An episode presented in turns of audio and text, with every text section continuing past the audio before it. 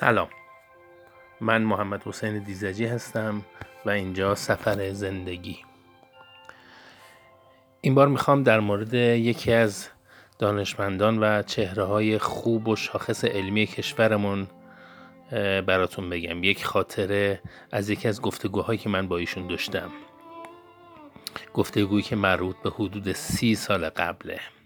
من اسم این یادداشتم رو گذاشتم قصابی معادلات درجه دوم و فیزیکدان نامدار کشور ما.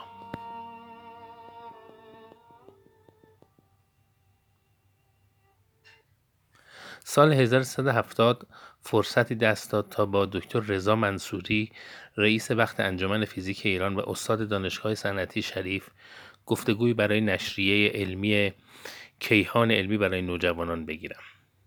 این نشریه اون زمان برای نوجوان ها منتشر می شد و محور مجله در واقع مقالات و یادداشت ها و مصاحبه های علمی بود. چیزی که بچه های نوجوان بتونن اون رو درک کنند. دکتر منصوری در حوزه دانش فیزیک نظری نجوم و کیهانشناسی فرد بسیار شناخته شده بود و هست. به شخص بسیار شاخصی تو این زمینه بود. برام خیلی جالب بود این آدم. اون زمان شخصیتش برام بسیار با ارزش بود. دربارش یه نکته های شنیده بودم و به همین دلیل فرصتی جور شد و در یکی از کنفرانس ها و در واقع مجمع های علمی که ایشون حضور داشت منم حاضر شده بودم برای گزارش و زمانی رو با ایشون فیکس کردم که بتونیم با همدیگه یک گفتگوی داشته باشیم. خیلی برام جالب بود بدونم که چه انگیزه باعث شد که این شخص با این جایگاه علمی علاقمند به این رشته شده. این در واقع دنبال فیزیک و تو مبحث کیهانشناسی و نجوم وارد شده. دکتر اون زمان به هم جواب داد تو جوانی به نجوم علاقه زیادی داشتم.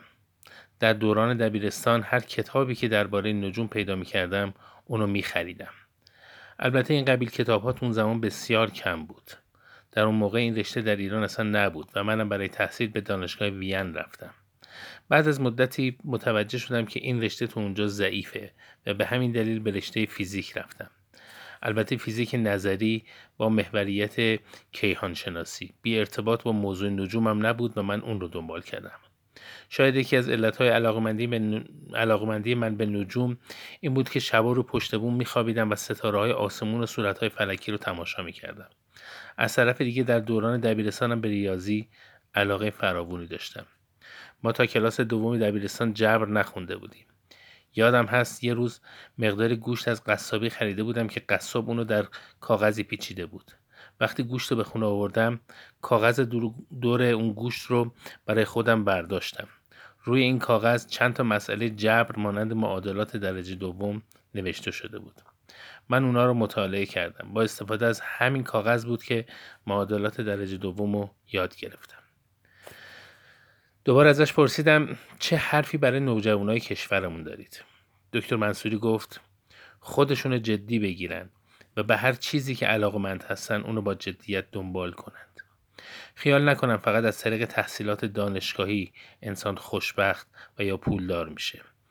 نگاه نکنن که اطرافیاشون کارهاشون رو جدی می‌گیرن یا نمی‌گیرن؟